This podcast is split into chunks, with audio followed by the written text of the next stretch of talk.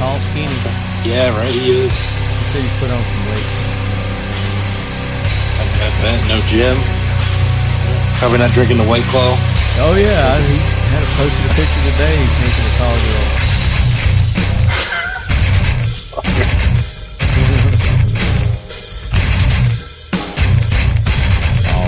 All right, lead heads. I'm back.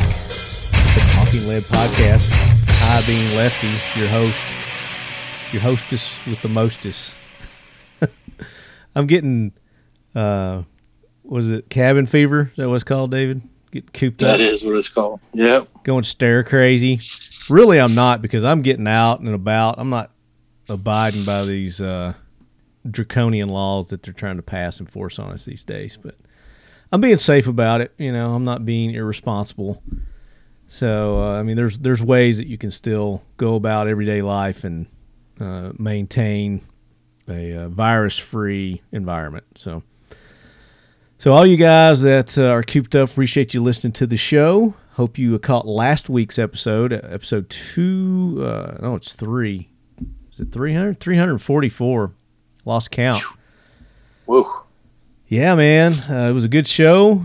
We gave you some tips and tricks. If you are at home and you're getting antsy and you're not being able to go out to the range, which here in Tennessee, the ranges are open. You can go and you can go shoot and keep your skills honed and your guns tuned up. But if you want to, and you should do this anyway, you know, if you're at home, you should try dry firing. You know, do your practice, your manipulations, your trigger control, your grip control, through dry firing drills. And we had Nils Jonsson on, who is Canik's sponsor shooter, and we had Adam with Canik USA on as well, and they were sharing some of the tips that they have been posting on their Instagram page. It's quick tips for quarantine or during quarantine, and they're posting those on Instagram, so you guys can go check those out with Nils.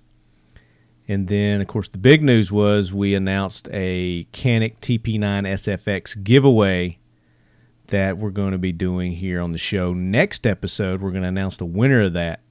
So you go back to last episode, and you're going to find out what you got to do to be eligible to win that Canik TP9 SFX.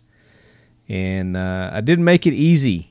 You know, you got to work for this, but it's kind of easy. I mean, especially if you're sitting at home with nothing else to do.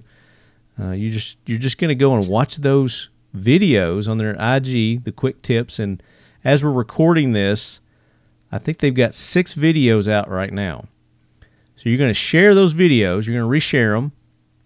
And then you're going to tag Talking Lead, Canik, Nils, Century Arms. And then you're going to tell us what each episode is about. You're going to send me an email. Tell me what each episode is about.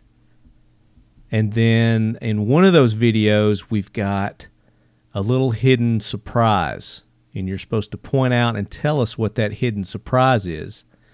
And we make it pretty damn obvious. So watch those videos, share them, tag us, and then shoot me an email, talkinglead@gmail.com, and put in the subject, Canik TP9 SFX giveaway, Canik Talking Lead giveaway, something like that, so I know what it is. And some of you have already sent those in. You kind of jumped the gun, because when we first recorded, I think they only had 4 videos. So you're missing some videos. So that means you're going to have to send me another email with updated information on that. So if you sent me an email earlier and you missed those other videos that they've just posted, then send me a whole new email. Just don't add to it. All right, it just makes it easier. But yeah, we're going to announce the winner next episode of the TP9 SFX from Canik. Pretty good giveaway, huh, David? Yeah, I'd say it's well worth the trouble. Yeah, I think so. I don't think it's a lot of trouble, though. It's pretty easy. I mean, you're going to learn something. You're going to get some cool dry firing tips and skills from Nils. That kind of rhymes. I don't think we meant for that to rhyme, but... and then, yeah, you could be the lucky winner of that Canik. But again, you know, all rules and laws apply, state, local, federal. If you're not eligible, you're not going to win it. So don't expect to. I mean, you're going to have to go to your local FFL to get it, and they'll find out right off the bat whether you're eligible or not. So, ain't going to happen. So if you win it, just let us know right off the bat. We'll give you an alternative prize, and then we'll do another drawing for the Canik TP9. Speaking of giveaways, David, several months ago, we had organized an awesome giveaway with Kel-Tec weapons, Mission First Tactical, Buck Knives, Smith Bradley watches, and Talking Lead. But that kind of got put on hiatus, and I've been assuring them that we're going to do that. We're still going to do that giveaway. We are doing that giveaway. Basically, everything at this point is sitting in my office. The pistol's obviously in the cage. And unfortunately, the last piece, that watch, came in right before we shut down. And we're in the great state of Pennsylvania, and our governor decided to shut us down. And we are excited to get back up and running and to get that giveaway out there. So we're hoping for May. You know, the goalpost keeps moving. Yeah, information keeps changing. But listeners, it's happening.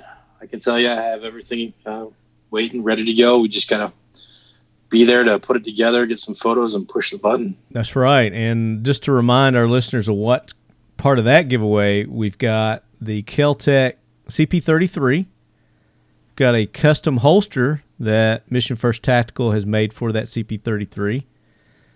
They're putting a custom, I want to say paint. What do you call that process that you guys do?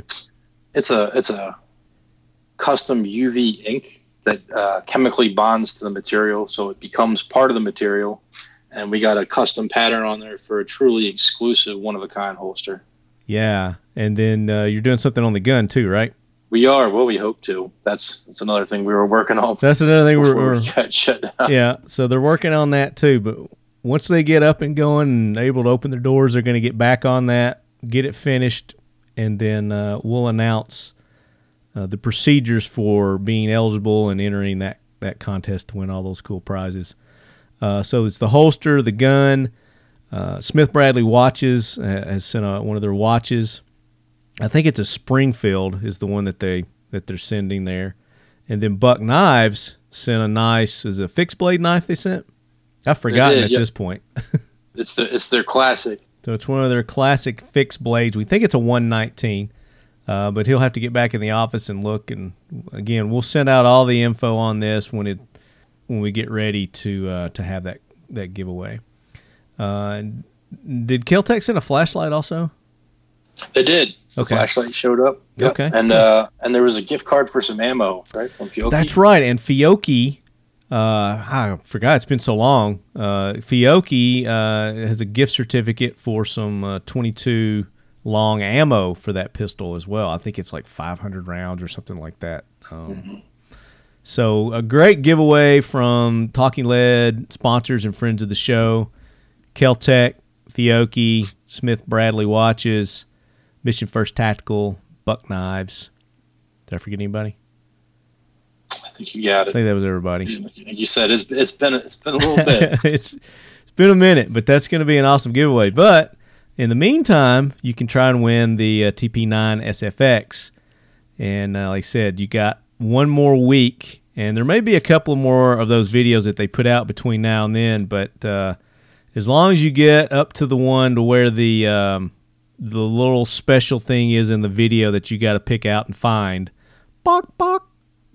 There's a little hint. Then that'll be good. And I think that's 6. It's in their 6th episode, and that is posted right now.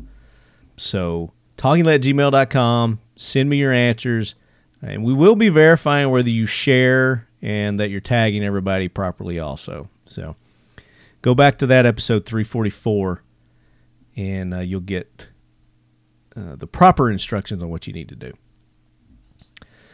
So, David, you guys have been shut down for a while, like you said, and I don't understand because most of the gun store, like Kel-Tec, is still open. You know, they've been considered an essential service. I don't see how you guys have not been considered an essential service. I'll give you the the Reader's Digest version. Okay. Initially, we were in a considered a hotspot county in the state. So the governor shut the state down county by county, and we were in that first group and initially deemed not essential. Hot spot as in for the COVID-19. Hey, we got a guest. We got a guest. Who we got here? Come here, buddy. I had my door locked. What's up, buddy? Say hi. Say hey to the lead heads. Say hi. This is Max. Max, that's Lefty. Hey, Max. What's up, buddy? So Max is getting ready to have a big birthday. He's going to be turning 2 coming up. He is turning 2 tomorrow. Or no, wait, Saturday. I'm sorry. Saturday. Okay, as of this recording. Today's the 23rd. So happy birthday, Max. Oh, you going to play keyboard? Yeah. Okay. How about we play keyboard later? Daddy's done work. Yeah. Okay. Dada. Dada, come. I had my door locked. Not right. I'll be right there, bub. I may. So sorry about that, as you can see. No, that's fine. I may get the same interruption because my niece is here. She's down for nap right now, so she may wake up and pop in any minute too. So he figured out a couple weeks ago how to get the door open. Oh, good for him. Yeah, that's true. So you guys are a hot spot for the COVID-19, so they just decided to. Your guy decided to just pretty much shut everybody down if it's questionable. He did, yeah. So basically, if you weren't manufacturing or providing life-sustaining services, he closed you and threatened to pull your business license and fine you if you did stay open. Oh, my gosh. Do you know anybody that stayed open? Anybody get fined or business license pulled? You know, I haven't heard anything about that. I think there's a lot of non-enforcement going on. There might be some repercussions later. There might not be. He wound up getting sued. The governor got sued over his policy, so he had to walk it back. And then there was a lot of gray area. And then last week, he aligned the list of essential services with the Department of Homeland Security guideline. So mm-hmm. I've learned that the federal government can put out policy guidelines. They can't set policy. It's the state's right. Mm-hmm. So the governor wisely aligned his policy with the guidelines provided by DHS, which then put us on the list of essential businesses. We then had to comply with the OSHA COVID-19 guidelines, which meant we had to go in and relay out the production facility and the distribution center so that we could mainly maintain social distancing. Yeah. Is that the main thing for that? It's just basically the distancing and the mask. Right. So distancing is the big thing.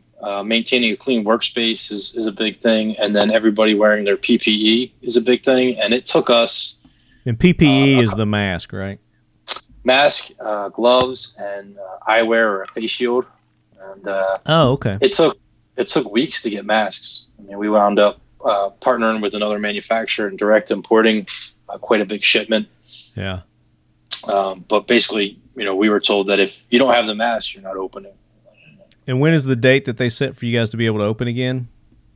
We're hoping May. Again, things change. Yeah, some places seem to be pushing that date. So we're hoping for May. You know, like I said, we spent the last couple weeks laying everything out again. Getting the PPE in. We feel good about where we are now in opening and, you know, looking for some direction from the governor. It's just been a mess. And, yeah, you know, it's interesting to see how different areas are handling, you know, the whole thing. You know, here in Tennessee, you wouldn't know that anything else in my area here in Middle Tennessee in the Murfreesboro, Nashville area that anything else was different because I go out to like Home Depot or Lowe's or go get some food. And it just seems like business as usual to me. I mean, traffic seems about the same. Of course, you know, when you go in these places that, you know, people are wearing the mask and some are wearing the gloves but some people aren't, you know, the Lowe's have been set up, you know, they've got the little markers where you stand here in line to distance people out. Nobody's really abiding by those either. You know, there's people in between them, and, you know, 3 feet, 6 feet, 4 feet, you know. Yep. But, you know, like I was telling you, and I got an email from one of the listeners because I mentioned this on another show. It's like, I know people, you know, all across the nation and in other countries as well. And, you know, I've called them and talked to them about it. And the first question that I asked is like, you know, have you directly been affected by this, or do you know somebody who's affected by it? Have you got it? You know anybody who's got it, or anybody who's died from it? And they're like, no. You know, I can't think of one person that I've talked to that has 3 degrees of separation of knowledge of someone having it or dying from it. So there's not been anybody that they personally know that's had it or that have died from it. Now, I did get an email from one of you lead heads. This came from, I'll just say Juan R. This is from Juan R. It says, "Dear Talking Lead, I love your podcast and eagerly await every new episode. It's specifically the AK corner, because I wanted to let you know that I personally know 3 people that have had COVID-19, including one fatality, a 43-year-old male, non-pre-existing conditions, UPS driver, husband and father of 2. He lived in New Jersey. I believe the reason you probably don't know anyone personally is because the degree of infection varies greatly by region of the country." And then he goes on to say, "I'm curious if you will ever explore the Saga brand of AKs, their history, and relation to the Russian military. In any event, be safe, fellows, and thank you for the work you do." Juan R. So Juan, you know, I'm not trying to be insensitive about this, but, you know, I do know people all over the world and tons of people in this country, and I've talked to, I mean, dozens and dozens and dozens of people, and not one of them, not one, knows anyone personally who has had it, and specifically no one who has died from it. I think the closest is, like I said, 3 degrees of separation to where they knew somebody who got it or, you know, possibly died from it. Now, what you got to be careful of is that they're diagnosing a lot of things that aren't COVID-19 as coronavirus. You know, where somebody had a respiratory problem, they're going ahead and saying that the COVID-19 caused that because they may have tested positive for it. But, you know, a lot of these things that they're diagnosing and saying that's COVID-19, the people haven't even been tested for it. So who knows, you know, the stats, you can't believe these stats. So I don't know where you go to get accurate numbers and reporting, because everybody's got ulterior motives as to why they would report it or why they wouldn't report it. So I don't know. But anywho, that's just kind of my personal experience with it. Where are we going with this, David? I forgot. We are going to talk a little bit about some less than lethal options out there for the listeners. Well, yeah, that's going to get us to our main topic we're going to talk to a little bit later on, is we're going to talk about some less than lethal ways that you can protect yourself, or that your loved ones who may not be able, or who may not be comfortable with a firearm, to protect themselves, or just give you some alternative means. If the situation doesn't call for lethality, then there's some things that you can use. And specifically, we're going to talk about pepper spray, which Mission First Tactical, I think we mentioned this a while back. It's been a while, but we haven't really talked about it. And like I was telling you, David, I'd forgotten that you guys even did the pepper spray. So we're going to talk about that. But first, I hear that jackwagon train rolling in, David. So Gunny, bring that train in. Yeah. Hoorah, semper fi, do or die, hold 'em high at 8th and I. It is time for the Talking Lead Jackwagon of the Week, so brace yourself, baby. Take care of some jack wagons. All right, so the train has stationed, and I think I want to start off with a listener-submitted jack wagon here. And like most things, you know, it's related to our current affairs, current situation. And this one comes to us out of Houston, and this is from Frejoli Breeze. Which I don't think that's his real name, but that's his email name. It's Frijole .Breeze. That could be his real name, Frejole Breeze. So he says, Houston is not New York City, but it sure seems to want to act like it. At least the cops are pushing back on the insanity. So what he's talking about is there was a breaking news announcement, and it says, breaking or punishment for violating Harris County's order requiring facial coverings. You can be fined up to $1,000. And this goes into effect April 27th, and it's in effect for 30 days. And it says down in the bottom, small print, enforcement up to Harris County Law Enforcement Agency. So they're leaving it up to each individual agency. So this was put in place by Judge, I think her name is Lena Hidalgo, issued this for all of Harris County. And it's making it mandatory for anyone over the age of 10 to wear a mask in public. So we're gonna do two birds with one stone. So we're going to do jack wagons and we're doing our heroes because the Houston Police Officers Union issued this statement right after Judge Hidalgo made this announcement about the mask. And it says, we want to be very clear. The Houston Police Officers Union believes everyone should be wearing a mask in public in order to protect themselves from the virus, and we are encouraging all of our officers to wear a mask. However, we draw the line at the draconian measures Hidalgo has decided to engage in. Our officers work every single day to bridge the gap with our community and earn their trust. We will not stand idly by and allow Hidalgo to tear that bridge down with her horrific leadership and echo chamber decision-making.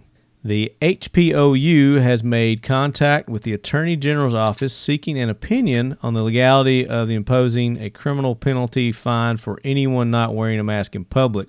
While we wait for that opinion, we are reminding and informing our officers that they have discretion in matters such as these. And discretion is capped and bolded. It is clear the so-called leader of Harris County lacks any critical thinking skills, but let me assure the public our officers do. The last thing any of us need to do is kick our community while they are down. And then this letter goes on. So basically he's saying that they're not going to be enforcing this. They've got it. Their attorney's looking at it, at the legality of it, but until they get an opinion on it, they're not going to be enforcing it. So kudos to the Houston Police Officers Union, and specifically is like Joe Garnadelli, I think is his last name. He's the president. So very cool. Now, David, you were talking where you're at. In what area of the county or the country are you in? We are in Pennsylvania on the East Coast, the suburbs of Philadelphia. Okay, gotcha. And you're saying that there's talk that they're going to be doing this in your area as well. They did. The governor put a law in early this week. I'm not sure exactly when it goes into enforcement, but no fines as of yet. But he's telling businesses that are open to refuse service. So if you try to go to your local hardware store, they're not going to let you in unless you have a mask. Really? I was talking to Adam, I guess, Adam Ranallo with Canik. He was on the show last episode, and he was talking about he went in somewhere. Oh, he was going to pick up a gun at his gun store, and apparently they've got that law there also because they were like he didn't have one on, and they're like, oh, you can't be in here without a face mask. So he went out and got a T-shirt he had in his car and wrapped it around his face. So I don't know. Crazy times, It is. It really is, I mean, I can see abiding by some of these to a certain extent, but, shutting everything down, you can see the adverse effects that it's having on our economy, on the psychology of just people in general. Domestic violence has risen, which, I think that was probably everybody was seeing that if you're going to be cooped up for any certain amount of time. Things like that are going to happen. Alcohol sales are through the roof. I thought it was funny because I went to the store, and of course, toilet paper is still a thing. You can't find toilet paper anywhere. I still don't get that. other, you know, essential things were bare bones. You know, you're lucky to get one, or they're limiting you on that. I went to the beer section, and it looked like they had tripled the amount of beer stock that they had. There was no shortage of beer. They actually had cases lined up in front of the coolers. You know, they had so much beer in stock. I don't see how that industry can have so much extra supply, but yet everybody else is, you know, toilet paper. Right. They're essential. They're essential. I don't get it. But, I mean, I bought my cases too, so... I had a nice little campfire the other night. T and I did. Enjoyed a few adult beverages. So, whatever puts you at ease, I guess. Yeah, enjoy it. And, you know, I didn't get a black eye either. Thank goodness. I probably deserved one, but I didn't get one. She's a saint. Absolutely. So there are some things in the news. I just did a little search here. There's a man charged with hiding gun from deadly shooting. And that was another thing, too. I think probably there's been a lot of news about accidental and home discharge of firearms, shootings. The Indianapolis Fraternal Order of Police released a gun safety video for children during this time, because the gun sales are so high. And I thought this was very good of them, very proactive of them, you know, understanding. Yeah, a lot of new owners out there. Yeah, a lot of people who, you know, again, haven't been around or exposed to firearms or firearms safety or firearms training. They put out Eddie Eagle. You've heard of Eddie Eagle? I mean, Eddie Eagle's been around for years and years and years. So they put out a video featuring Eddie Eagle for children that promotes gun safety, not necessarily in the home, but just anywhere. And, yeah, it's a pretty catchy little tune. Like I said, I got my niece here. I think she's probably around two, about the same age as your boy.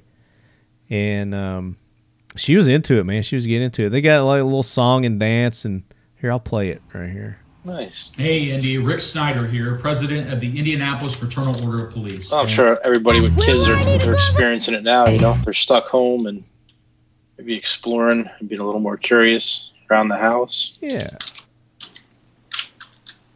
So here's and it's a little catchy little tune too, and I had it down. Run away. Tell a grown up. Parar, no tocar. Dejar el lugar y a un adulto avanzar. Stop, don't touch. Stop, don't touch. Run away, tell a gun. Run away, when you see a gun, that's no time to play. Stop, then turn and run away. Whether here, there, or on a dare. Fly away fast, don't have a scare. Stop, don't touch. Run away, tell a grown up. Stop. It's funny. It kind of reminds me of the Circle Bar in Las Vegas at Shot Show. So stop, don't touch, run away, tell a grown up is what they're telling kids. So, you know, I can't think of a better advice for someone who doesn't know anything about guns to do. I mean, that's probably the smartest thing that you could do, is just get away from it. You know, don't touch it, and then go tell somebody of importance about it. If you are a new gun owner, then you should be out there getting some training. At least get online, do some research, learn the basic safety rules, and then as soon as possible, like I say, here you can still go to ranges. Ranges are open. They've got classes. You can still learn proper gun handling, manipulations, and safety. So if you're going to take that responsibility on, that's part of your responsibility is getting trained and learning on it. I like to tell people I wouldn't hand you the keys to my car without you knowing how to drive it. Yeah. Yeah, absolutely. Unless I was drunk.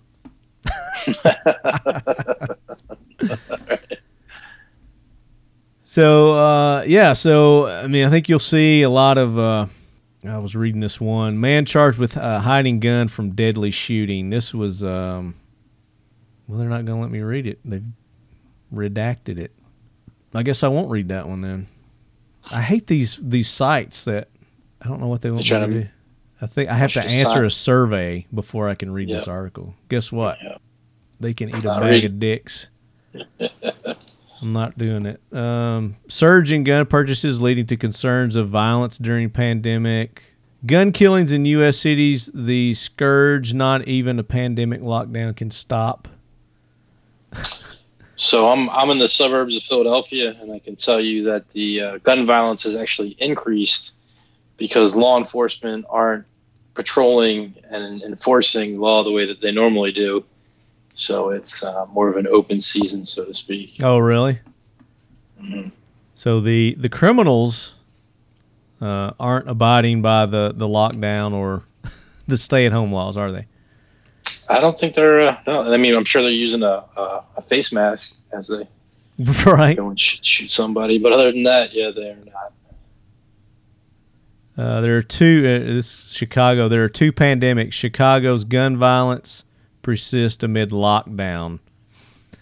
So their gun violence is a pandemic, I guess, is what they're saying.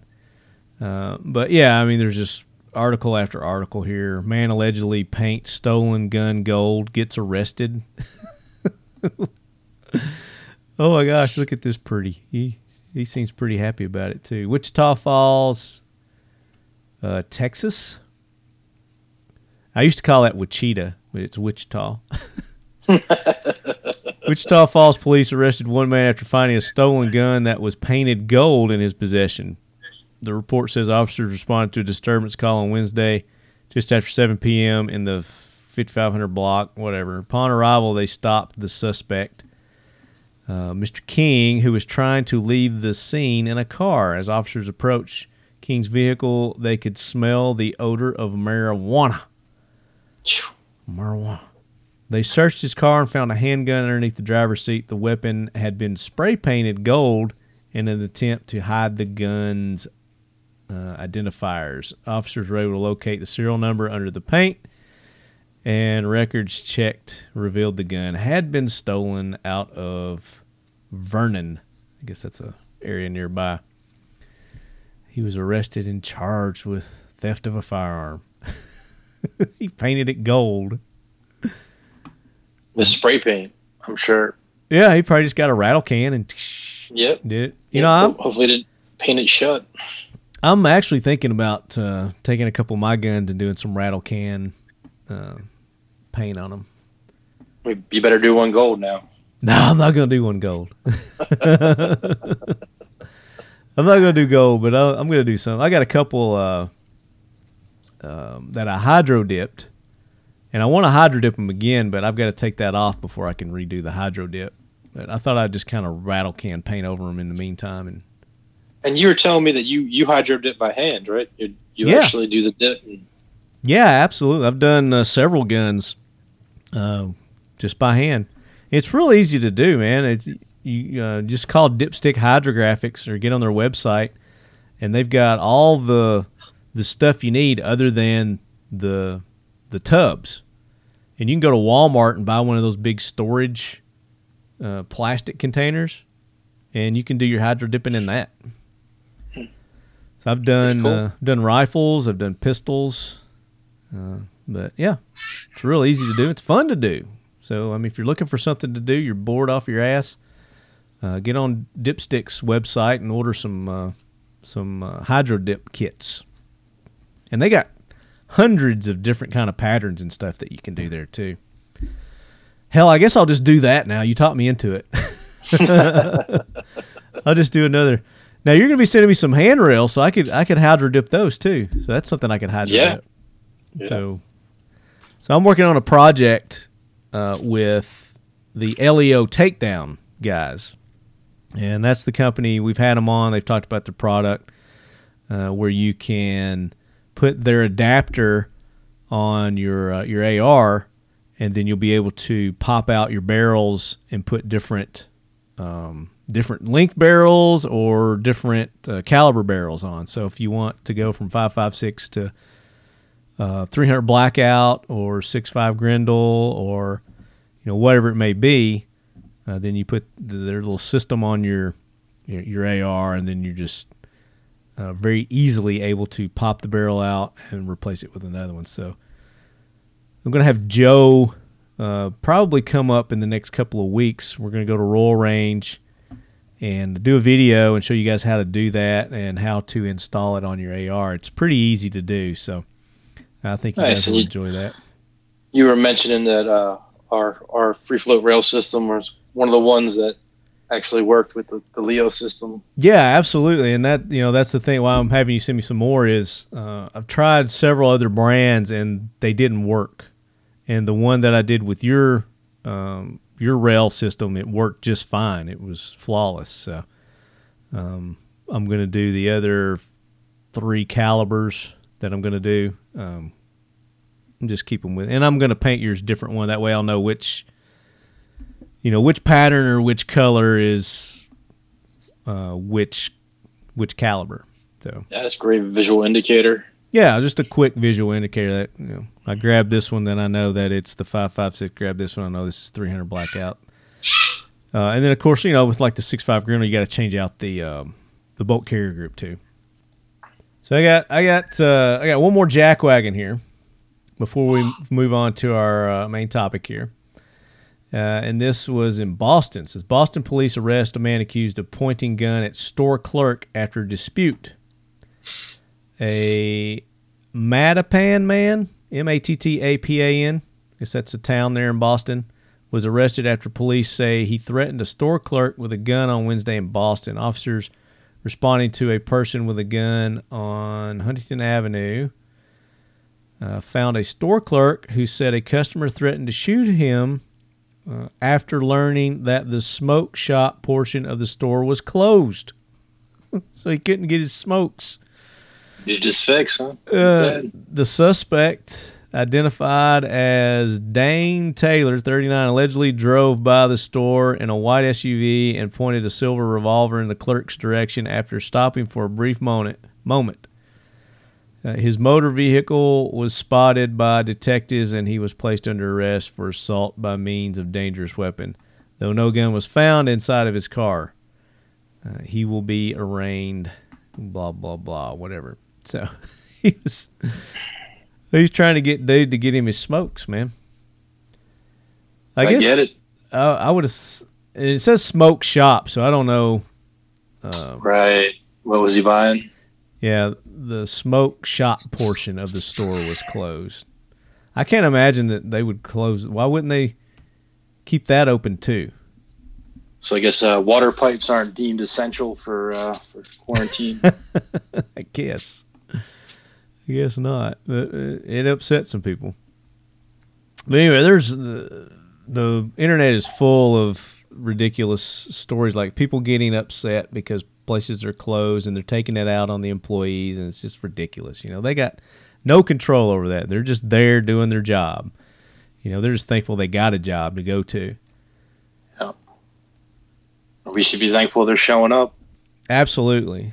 So praise your local smoke shop employee. Don't threaten them. That's right. All right. So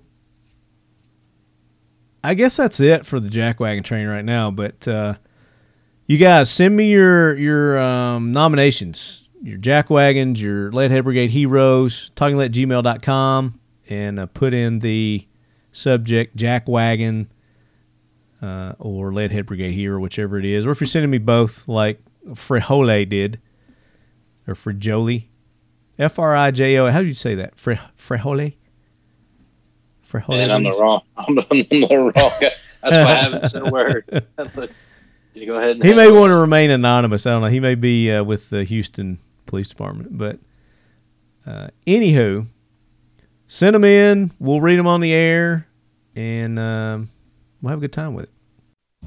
Keith likes everything about the great outdoors. He's a lot like us. Whether we're bow hunting in the backcountry or plinking in the backyard, we want to enjoy each experience to the fullest. Kel-Tec's 22 caliber P17 is Heath's go-to pistol for a good time on the range, on the trail, and anywhere in between. Weighing in at only 14 ounces with a full magazine, its compact size makes it easy to conceal or tuck away in a small pack, pocket, or space. It comes out of the box ready with a fiber optic front sight, a threaded barrel, a Picatinny rail, and a price point for any budget. With three 16-round magazines, it's ready for hours of pure, unadulterated enjoyment. It's easy, it's affordable, it's accurate, and it's a damn sweet marvel of plinking innovation. The Kel-Tec P17. It's more bang for less buck. All right, let's get into our main topic here, David. Less than lethal means of defending oneself. And this kind of came to me the other day. I was at my mother's house. My mom's around 77 years old, in great health, but she's diminutive. She's very tiny. She might weigh 70 pounds sopping wet, less than 5 feet tall. She's a freaking hobbit. So, a gun, especially a fully loaded firearm, is kind of heavy for her and hard to manipulate.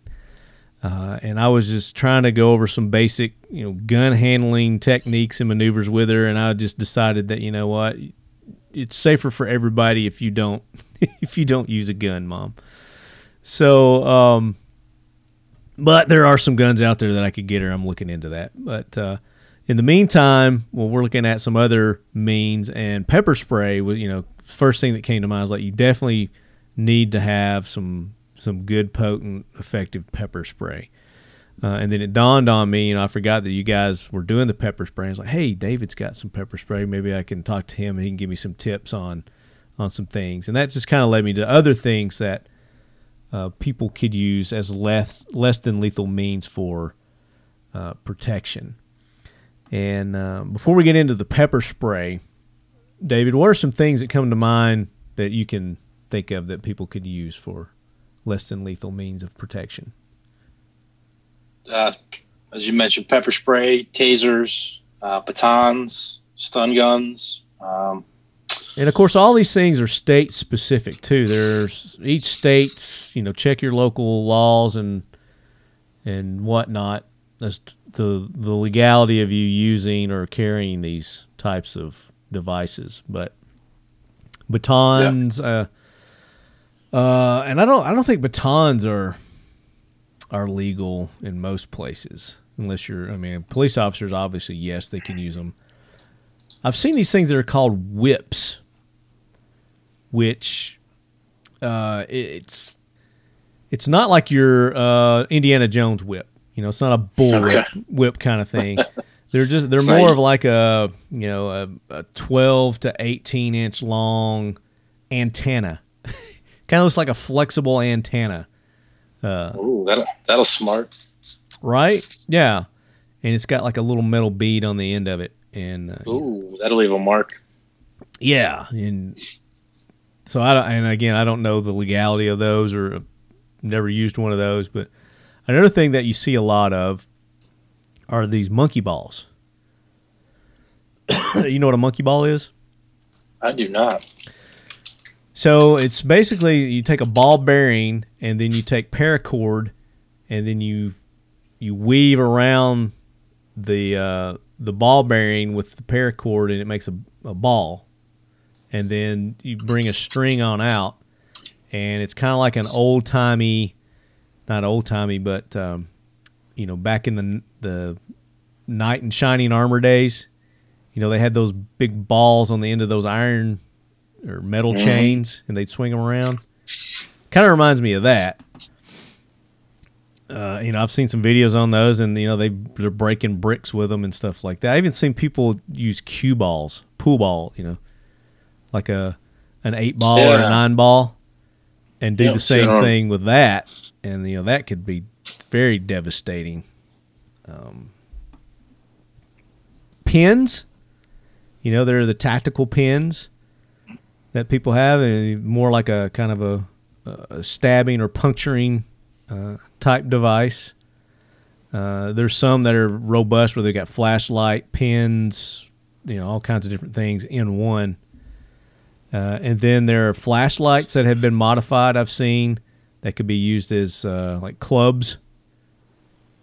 And then, of course, tasers. You talked about tasers being another viable option for that. And then, of course, pepper spray. But and just your good old-fashioned Louisville slugger, you know. Lucille, if you ever watched The Walking Dead. Baseball bat could be used, too. But there's probably a blue bazillion alternative, you know, things that are out there, but...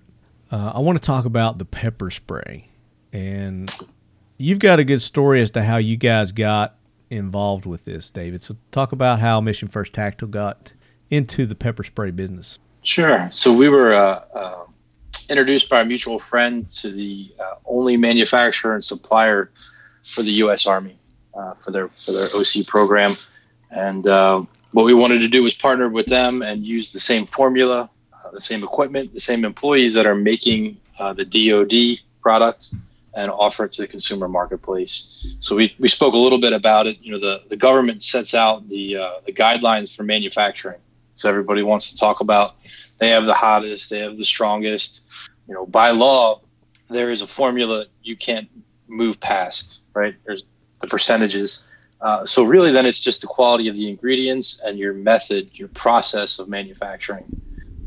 So we were really excited to offer that to the marketplace, and we are now offering consumers the same product that our soldiers are getting armed with.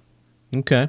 Now you talked about a different recipe. Is it the exact same recipe that the military is using? As far as potency? Yep. No, it's the same ingredients, the same equipment, the same employees putting it together. It's all made on the same line using the same stuff. Now, I think what a lot of people might get confused with is back in the day, there was this stuff called mace. And mace and tear gas too. I think a lot of people get tear gas and mace confused with pepper spray. And it all goes into the ingredients as to what's in those. Yep, so pepper spray is OC, and I try to pronounce it, but I'd butcher the actual name, so go ahead and Google it. And that is a natural-based pepper ingredient. Well, it's hold on, I got it right here. OC is Oleresin, Oleresin, Oleresin capsaicin, OC. Hey, man, you did a better job than I would have. Yeah, I struggle, but, you know, I try. That's it. But that's OC. When you say OC, it's... Oleresin capsaicin. And that is naturally derived from peppers. So that's a natural ingredient. It's oil-based. And then you mentioned the CF, also commonly referred to as tear gas. That's It's a man-made manufactured ingredient. And then, you know, so they have different uses. And CS, if you ever play Scrabble and you're able to use that word, It's like a 27-letter word. Chlorobenzalmalonitrile. So I'm not even... Again, better job than I would have. Yeah, CS gas, which is used for riot control agent. Exposure causes severe eye and respiratory pain, skin irritation, bleeding, and blindness in the eye. It stimulates the nerve of the... lacrimal gland to produce tears. Hence tear gas. So I can give you kind of the layman explanation. OC is natural and oil-based. So when you spray that oil being oil, right, it's very viscous. It sticks on everything. It's hard to get rid of. When it dries, it crystallizes and maintains a lot of its potency. Mm-hmm. The CS gas, being man-made, burns a lot hotter. It's much more severe, but it evaporates. Yeah. So, you know, somebody that gets hit by OC is in pain for minutes. I mean, it's a very long and painful process and very hard to decontaminate, where the CS gas comes in much stronger and hotter, but dissipates much quicker and much cleaner. And When we first brought this product online, I was lucky enough to attend a law enforcement training. And for those of you that don't know, most law enforcement trainers certified in OC have to get qualified every couple of years. Guidelines are individually from the departments, but so they have to every couple of years get requalified, which means every couple of years they go through a course and then they get sprayed. And it was interesting to watch 20 law enforcement officers get hosed down, but it was interesting to me to watch the ones that had gone through this before, the seasoned veterans. Mm-hmm. They all pick CS. You know, they get to pick what they want to get hit with, and they all pick CS. So at the end, I had to ask them why, and that was it. It's much, initially much worse, but it's over much quicker, and it's gone. And it's gone when it's gone. There's no recontaminating yourself. There's no, taking a shower and some of the oil gets rehydrated and drips down into your private areas. Ouch. Right? That happens. Yeah. That happens. The other one we're talking about was Mace. And Mace is a brand, and it's kind of one of the original, I guess, tear gases. It was developed in the 60s, and it was the first commercial product of its type. So I like to say that Mace is the pepper spray like Kleenex is the tissue. Right. Or Coke is to sodas. Right. Yeah. I mean, it's just – so a lot of people refer to pepper spray in general as Mace. Yeah, when it's actually not. When it's not. And they all make a great – they make a great product. I'm not knocking them. Yeah. I can tell you personally why I prefer pepper spray as a less than lethal option over some of the other ones that you just suggested and recommended. And the main reason is distance. Mm-hmm. If you're being confronted or somebody's being aggressive, I don't want them a foot away to hit them with a taser. I want to keep them 6 to 12 feet away and hit them with pepper spray. Yeah. And also, it was found that the tear gas, the Mace, the formula that they were using at the time wouldn't stop people who were, what's the word I want to look, on drugs, I guess. Yeah, yeah. Crystal meth is a hell of a drug. Yeah, but with the pepper spray, which is using the Olorosin capsaicin, the OC. Just call it OC, baby. That's using the OC. The OC, because it's oil-based and the potency of it, it would put the people down, where the other stuff, just suck it in and just keep coming and it wouldn't stop them. I'd love to do a little myth-busting here, too. So, everybody's watched the movie where the guys... Oh, wait. So now it's time for the Talking Lead. Facts to fight the myths. and David's going to bust a myth right now. So go ahead. So everybody's watched one of those movies where the bad guy, sprays the pepper spray in his mouth and he's, it doesn't faze me. I'm used to it. Uh-huh. I'm 100% inaccurate. One of the individuals we work with is, I think, 30 or 40 years into the industry. And every now and then you get cross-contamination and you get hit with a little bit of it. And, it's just as bad today as it was 30 years ago. There's no getting used to it. The only thing that you can do is train for it and not panic when you get hit by it. Yeah. But you know what's coming, you know what to expect, but it's just as painful. Yeah, and that's the thing that is like I can't see why they would make them do it, but now I understand that, and because you could get this when using it, you could get this in your own eyes, or it could be used against you.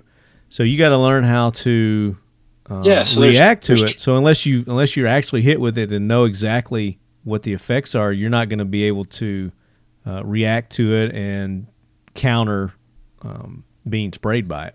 Yep. We sell training units filled with water, so I highly recommend, especially if you're buying this for a loved one, a younger person, to get the water-filled trainer just so they it's not a surprise the first time they use it. That there are some rules to follow. There's training for everything in life, and I think to your point, Marty, the most important one is if it's a windy day, don't blow it into the wind so it blows it back in your face. Yeah, I mean, just kind of use common sense. But again, like with anything, you want to practice. You know, yeah. You want to be able to, so you want to know the distance that you're going to be able to use it at against different wind conditions, different climate conditions, when you should use it safely, when you won't be able to use it safely. If there are other people around, the splatter effect, all kinds of. And know the law.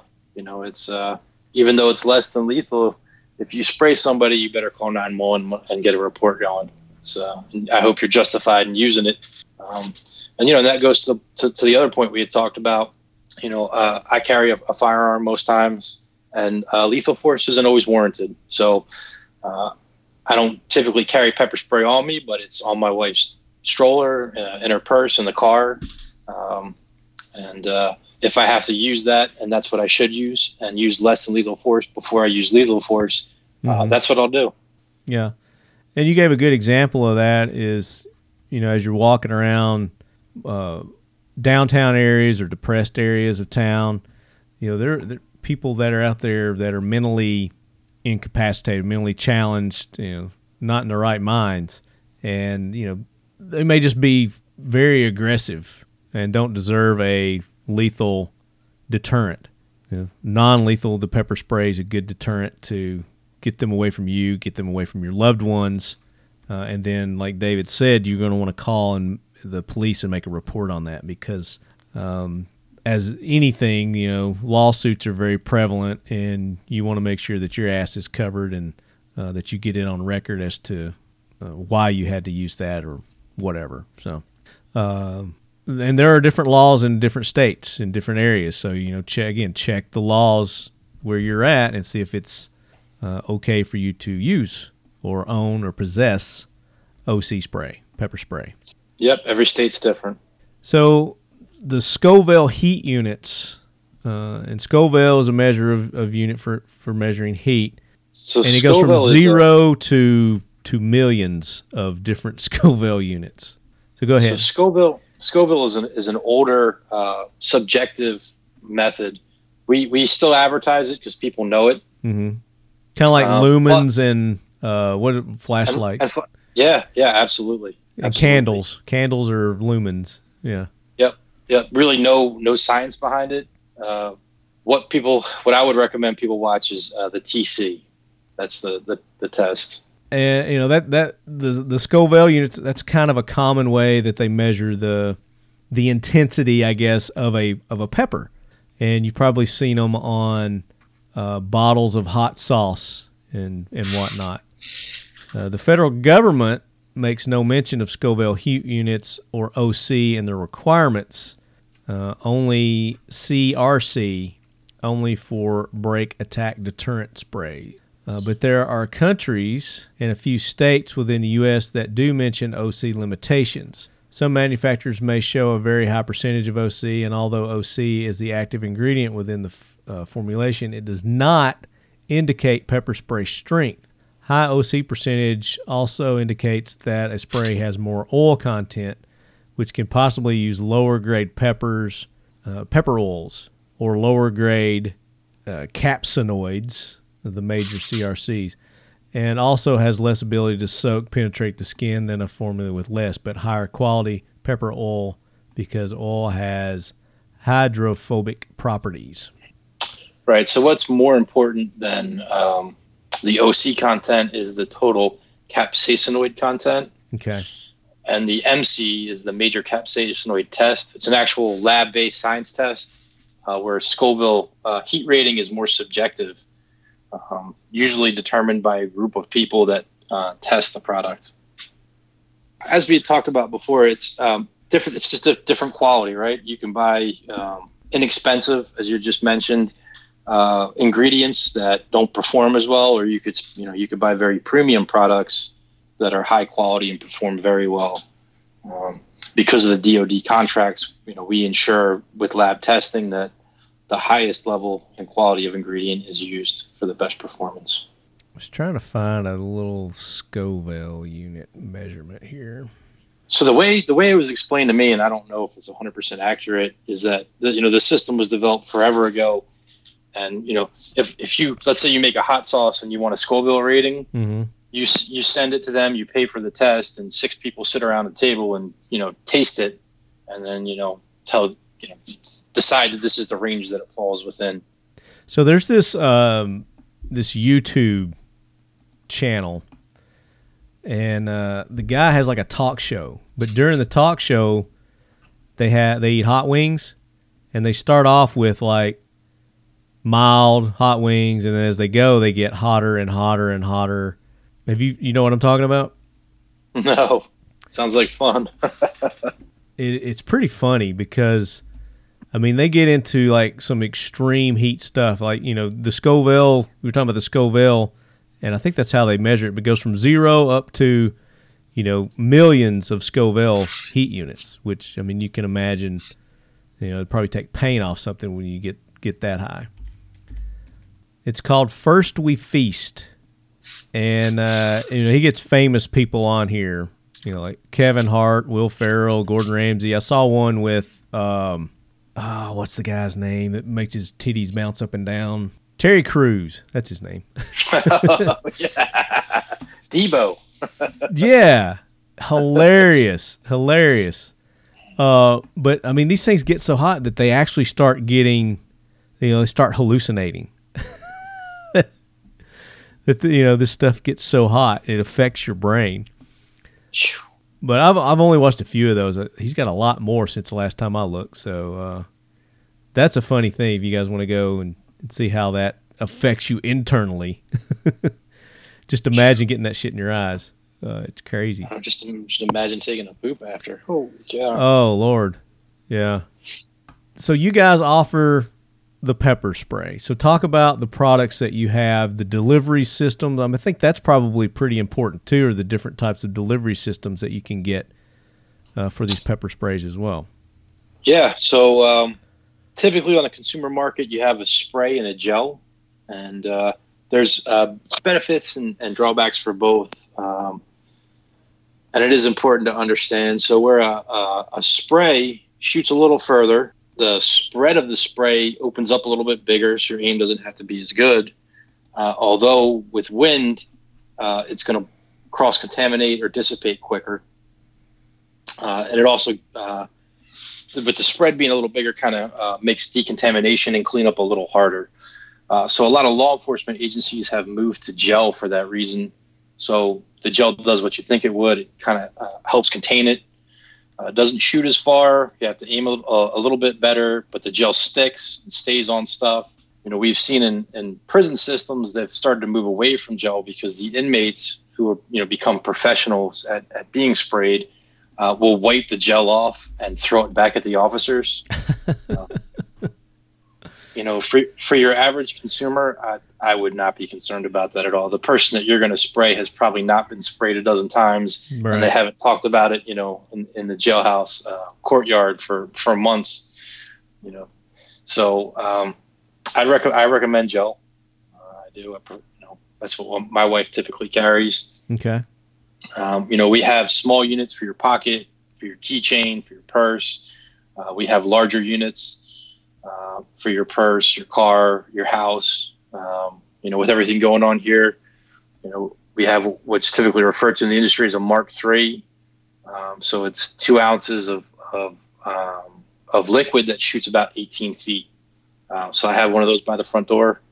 And as I'd mentioned, we have one on my son's stroller, and that's, you know, that's not just for people. That's maybe for an aggressive dog. Right. That's a good point. You know, this doesn't necessarily have to be for, you know, people, for humans.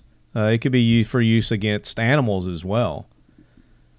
And I know a lot of people, I don't say a lot of people, I know that it's common that pepper sprays are used against bears too. So they have, they have a bear spray product. It's a different formula, yeah. It is. So believe it or not, if you want to develop a pepper spray for human beings, you basically just have to hit the guidelines and you're good. If you want to develop a pepper spray for animals, it's a different department, and it takes thousands of dollars of testing and years of development to get that approved. Yeah. And you guys aren't there yet with that. You don't have the animal product, right? We do not. We're in process. Okay. So to be 100% clear, the product that we manufacture and develop is meant for human beings, although it will probably work on just about anything that you squirt with it. Yeah. And you talked about guidelines for humans. What are the guidelines? Because from what I've read, just a little bit that I've read about it, the amount that you can carry is limited. And then, of course, I guess the potency is limited as well, right? Sure. So the amount that you can carry is determined by your state. So I'd tell you to look up your state laws. What's the most that you've heard that a state will allow you to carry? Do you know that? What's typical? What's average? Typically, so most states actually don't have any regulation. The few that do, they want you to keep it 2 ounces and under is typically what we see. Okay. A 2 ounce can's pretty big. Which is why you do the 1.8 just to keep it. No questions, right? Yeah. Yep. Pretty much. It's just keep it easy for everybody. We do some bigger units for law enforcement. There are some states that allow it, like Mark 9s or 14 ounces. Mm-hmm. I mean, you're talking about pretty sizable cans. Yeah. And I saw them, you had them on display when we were at FLEOA. And imagine a fire extinguisher, a small fire extinguisher. And that's about the size you're talking about there. Yeah. So, they have a 2 ounce Mark 3 or a 4 ounce Mark 4. People typically don't need anything bigger than that. For all my friends and loved ones, and even when the lockdown started, I sent a lot of people Mark 3s. And just because it shoots 18 feet, it's got plenty of juice in there. And how many uses can you get out of one of those, would you say? So, that's another subjective one, right? So how long you hold the button, how long is a squirt? In our testing, consistently, we like to say it's about 25 squirts. Okay. If you hammer down the button and let it all go out, well, that's one squirt, yeah. Right? But and from what I've seen from the law enforcement guidelines, typically a 1 second squirt burst. Yeah, yep. A 1 second burst is their guidelines. Yeah, for them, and that's law enforcement. Of course, there's been several lawsuits against law enforcement using pepper spray, just like they're going to sue the law enforcement for anything that they use them for hand. They get sued for handcuffs, they get sued for everything. And there's been some deaths associated with using pepper spray, but the majority of those have been because someone had a pre-existing respiratory condition, asthma, something along those lines. Or they panicked, like we were talking about earlier. Mm-hmm. So when you're using this, there are risks. Don't think that because you're using this, you're not. You may not potentially kill someone because you could, and then you would be held responsible for that.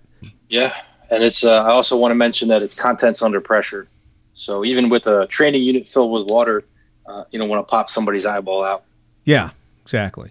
So, and do you sell the training units, you said? We do. Yes, sir. Okay. So you can buy those as well. Now, I did see where you guys are working on a bear spray on your... We are. Yep, we are. And it's been a fun and long journey with the EPA. And, we thought we'd have it a lot sooner than we would, and we hope to have it very soon. And that's one of those, the larger ones, like I was talking, like kind of like a fire extinguisher size that you guys have. So let's walk me through. So I'm going to your website, and I see the options here. I've got the pocket clip, sport model, slimline. Let's say I'm going to click on this quick detach keyring. So I go here, and you've got two options. You got a safety top, hard case, breakaway keyring, level 3, OC, UV, half ounce. And then the other one is the same thing, which says OC, UV, CS. So we do all of our product comes with a UV dye, and the idea there is if you spray somebody and they get away, law enforcement can hit them with a black light and glow them like Papa Smurf, and then they know that that's the guy. Yeah. And then we do just the true OC, and then we do what they call a blend. So it's a tri blend where we mix the OC with the CS, and the idea there is the CS hits them quick and hard and burns hot, and the OC has that long-lasting burn. So kind of the best of both worlds. Mm-hmm. You know, from a law enforcement military perspective, everybody goes with OC. And a lot of consumers like the idea of a CS, and you know, that's the reason we offer it, and it's going to do the job. Yeah, for sure. You know, but you know, what do I have at home? I typically have OC. Gotcha. And you know, we didn't talk about the UV. That's a good idea to put that marker in there. That way, if dude said, "No, they didn't spray me, it wasn't me," then that dye is going to be, and they're not going to know they have it on them, right? Because it doesn't show up. They just hit them with an ultraviolet light. Right, and so it's UV, right? So it's like taking a black light out of the hotel room. And then it'll show up on them. It's like a dye pack in a bank robbery, you know, one of those exploding things. Yeah, and it's a dye. So if they go home, take a shower, and change, they're still going to glow for a couple of days. Yeah, that's cool. I like that. And do you put that in all your sprays? We do. Very good. So, and that's the difference on those two. Now, if I wanted the practice ones, where do I get those? So when you click into each unit, there is typically an option. Okay. This one, so that one, I clicked on the OC UV with the key ring model, $12.99, half ounce. I can get black or pink, and my delivery method is gel. Yep, and again, not offering the, if you want the stream, we do offer it in the tri-blend, but I'd recommend the gel. So as I'd mentioned, we got the pocket clip. That's a great safety top, spin top pocket clip. The sport model is great for those that jog. You know, there's a great video out there on YouTube where a lady is running along. You typically don't have pockets. This has an elastic band that goes around your palm. It's always in your hand. Car pulls up, guy gets out, tries to yank her, pops around a bush, tries to yank her in the car. She lights him up and runs off. And we have a slim line and a hard case. Mm-hmm. Basically the same unit, just one's a little bit bigger. And that's great for your keychain or to keep in your purse. And, as you mentioned, we got them in black, we got them in pink, got them in the tri-blend, stream and gel. Mm-hmm. Breakaway keychain's a great one too. And then that Mark III that I had mentioned, that's the bigger unit that, you know, great for a car. It'll fit in a purse, great for a nightstand or entryway table or... Mm-hmm. And that's the one that's got the practice unit on it. I see. Yeah. I see. There you get. It's coming soon, I guess. The image is coming soon. Oh, the image. Sorry, so it's there. That. Okay, I got you. Yeah, yep. You can buy it. You can buy that, and that's the one that'll have the water. So for my mom, I would probably get her this Mark III tactical flip. I would. That's what I'd recommend. She's not very active. She's not really going a lot of places. No, she's very active, and she goes a lot of places. No kidding? Yeah. Good for her. No, she's very active. I thought you mentioned she was in a home. No. She so when she's at home. Oh, at home. Yeah. Oh, great. Wow, good for her. So, yeah, that Mark III would fit great in her purse and in her car. It's got a bigger, really easy to activate because all you do is slip your thumb or your finger, your index finger in and depress the button, and it's got a nice big wide pad. You know, I don't know how she has any dexterity issues now that she's getting a little bit older, or strength issues. Well, that's the whole, you know, the whole thing was the strength issues as far as, you know, there's no way she could do a, you know, semi-auto where she's got a racket, you know. So she would have to have a revolver or something like that. And even then, you know, I would have to have some trigger work. Done for her? Check out that EZ9 from Smith & Wesson or Easy 380. I know a lot of women like it because that slide is like super butter. Easy. Yep. Yeah. But for her, stream or fog for the delivery method? Do you think stream? I think stream. Yeah. Think so. So fog is kind of like a shotgun approach, and that's typically for law enforcement. It's like room clearing stuff. Yeah. Outside, the wind is going to greatly impact it, right? Because it's like a mist that you're spraying out there. Right. Now, that practice unit, does it come, is it a stream or is it a fog? That is a stream. Okay. So I definitely want to get her one of those. I probably want to get her like 3 of those because I really want her to practice a lot before she uses something like this. Yeah. So I would get her like, you know, 2 or 3 of the practice things to get her good and proficient and then present her with, all right, this is the real stuff now, Ma. Right, don't practice. Yeah, don't practice with this one. This is the real stuff. Very cool. So there you go, guys. That's in a nutshell. Some good options there with pepper spray from Mission First Tactical, and for every use pretty much. So go check them out. So let me ask you this. This is another question I've got. Let's say I get some pepper spray and, I've got it and it's in the car or, I've got it in the house or wherever, my purse. And, it's been a year and I've had it in there. What's the shelf life of these things? So 4 to 5 years is the shelf life. Oh, wow. There's a lot of, yeah.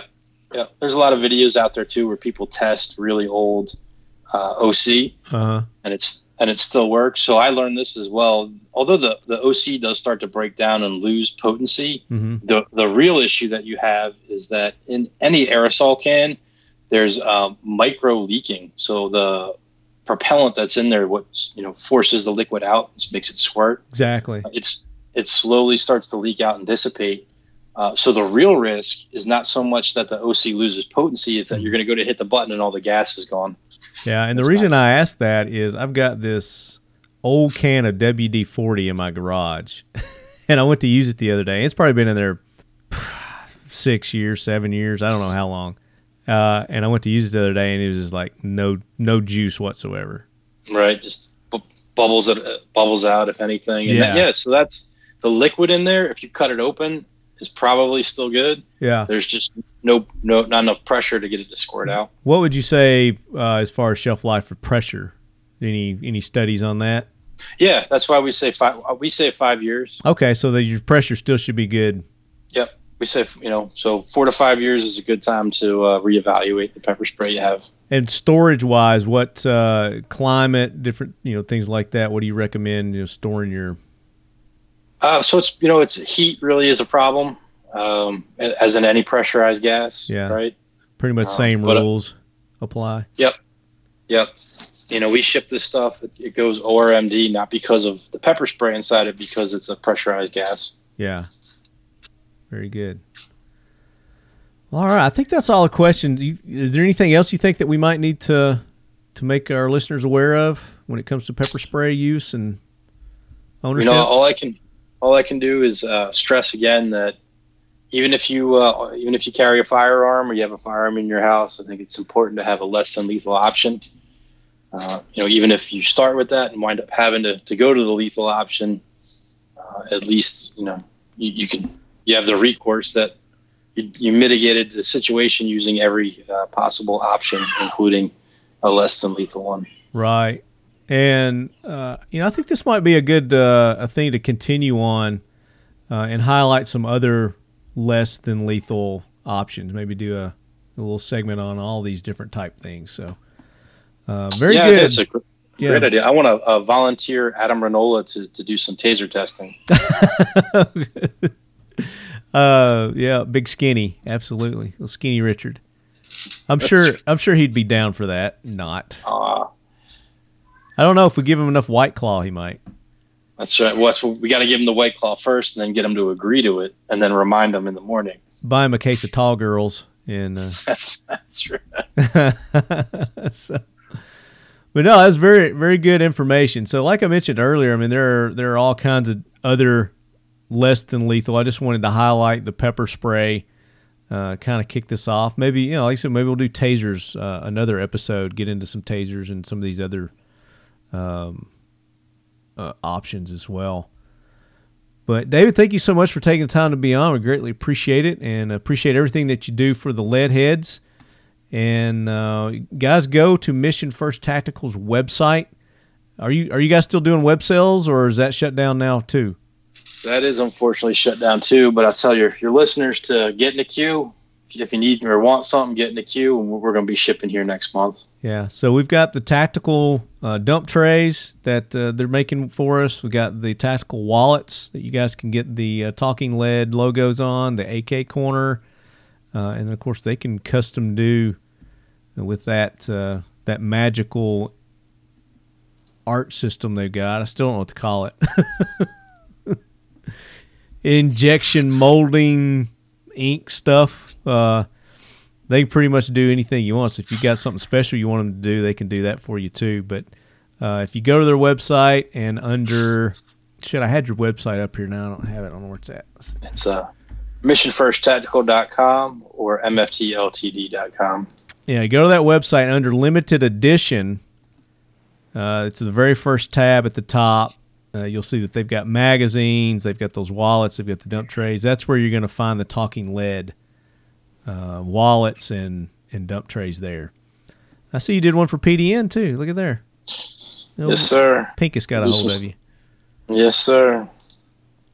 But, yeah, go there, and you can, like I said, you can get in line. You can even get a milk chocolate magazine replica. I mean, you just missed out on Easter for those. It would have been perfect for Easter. Yeah, you know, usually we do a big push for holiday, and then Valentine's Day, and then Easter. And of course, Easter was during the lockdown. Yep. Yeah. Yeah. Damn it. Unfortunately. And then, of course, what they're known for are their holsters. They're out of the waistband, in the waistband, the minimalist, their mag pouches, and you've pretty much got most of your major firearms covered under your holsters, right? Yes, sir. Brand-wise, so Glocks, 1911s, yep. Smith & Wessons. And maybe soon they'll have the Kel-Tec CP33s, this custom one that you did. That's right. We got a one-of-a-kind that we could try to produce. Yeah. You need to see it. Have you got it? Has it got the ink on it? It does. It does. Okay, send that to me. I haven't seen it yet. I thought I did. I apologize. I'll get that over. You sent me the pattern. So what you were going to do, you didn't send the finished one. Right. You know what? Because I was... No, that's fine, dude. I understand. I was at it slated to go to my art guy. We were going to meet and get some professional photos done, and we had to cancel that. Yeah. Because of the COVID. So go and support those like Mission First Tactical that make this show possible. Kel-Tec, we just mentioned them, keltecweapons.com. Still trying to get those guys on. They haven't been shut down. They've been very busy. They're still working. I think their workload probably quadrupled. But we're going to try to get those guys on.